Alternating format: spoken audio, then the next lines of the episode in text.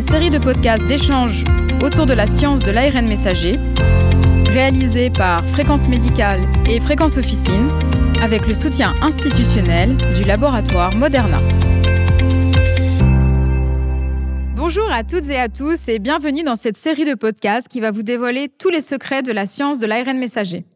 Pour l'épisode d'aujourd'hui, nous allons nous intéresser à l'acceptabilité de la vaccination chez les personnes immunodéprimées en compagnie du docteur Paul Loubet, médecin au service des maladies infectieuses et tropicales du CHU de Nîmes. Docteur Loubet, bonjour. Bonjour. Merci d'être avec nous aujourd'hui dans le contexte actuel de la quatrième dose et en amont de la campagne de vaccination automne-hiver. Alors pour commencer, est-ce que vous pouvez nous faire un état des lieux de la couverture vaccinale Covid-19 chez les personnes immunodéprimées en France? Alors cette couverture vaccinale, est globalement euh, élevée. Hein. On a par exemple 93% des personnes sont transplantées d'organes qui sont euh, vaccinées en, primo-vaccination, 91% des patients euh, qui ont des cancers solides. Si on regarde les chiffres des rappels, c'est un petit peu plus bas, hein. c'est plutôt de l'ordre de 60 à 75% uniquement des, des gens qui ont reçu leur rappel. Quelle est l'efficacité vaccinale dans cette population? Alors là, c'est assez simple. Hein. Chez les personnes immunodéprimées, on va dire que l'efficacité vaccinale est moins bonne que dans la population euh, générale. Et quand on regarde un petit peu plus en détail, on voit qu'il y a une grande hétérogénéité entre les différents groupes de patients euh, immunodéprimés. Et si on regarde encore un petit peu plus en détail, on voit qu'à l'intérieur même dans le groupe, comme par exemple les transplantés d'organes solides, on va avoir là aussi des différences en fonction par exemple de l'âge ou des, des traitements immunosuppresseurs que peuvent prendre les patients.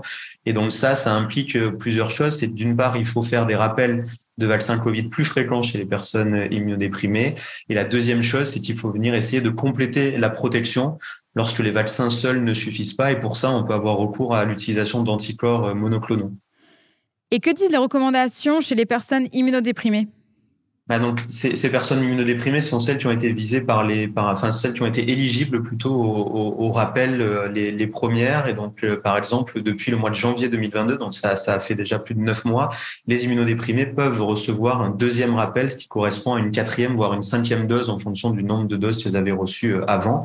Et depuis le mois de juillet 2022, également, l'entourage des personnes immunodéprimées est éligible à une deuxième dose, un deuxième rappel.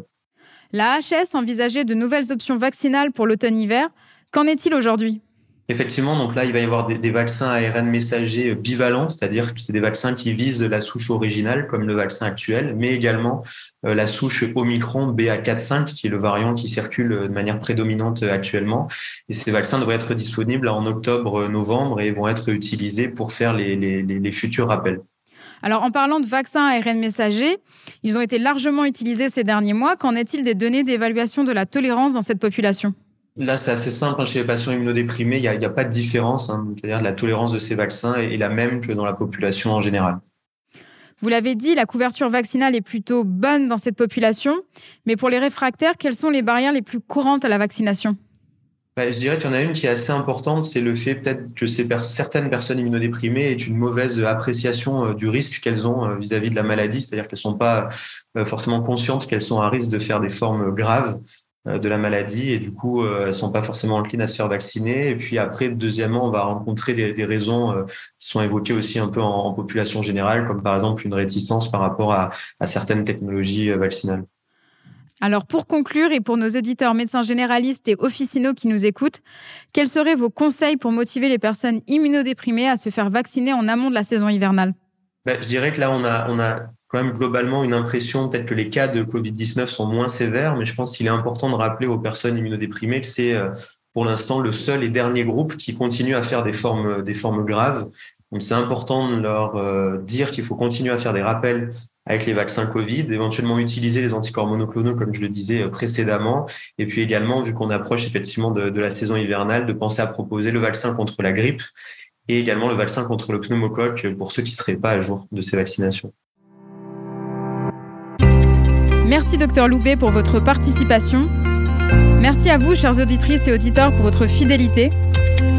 Quant à moi, je vous donne rendez-vous très bientôt pour un prochain podcast sur la science de l'ARN messager.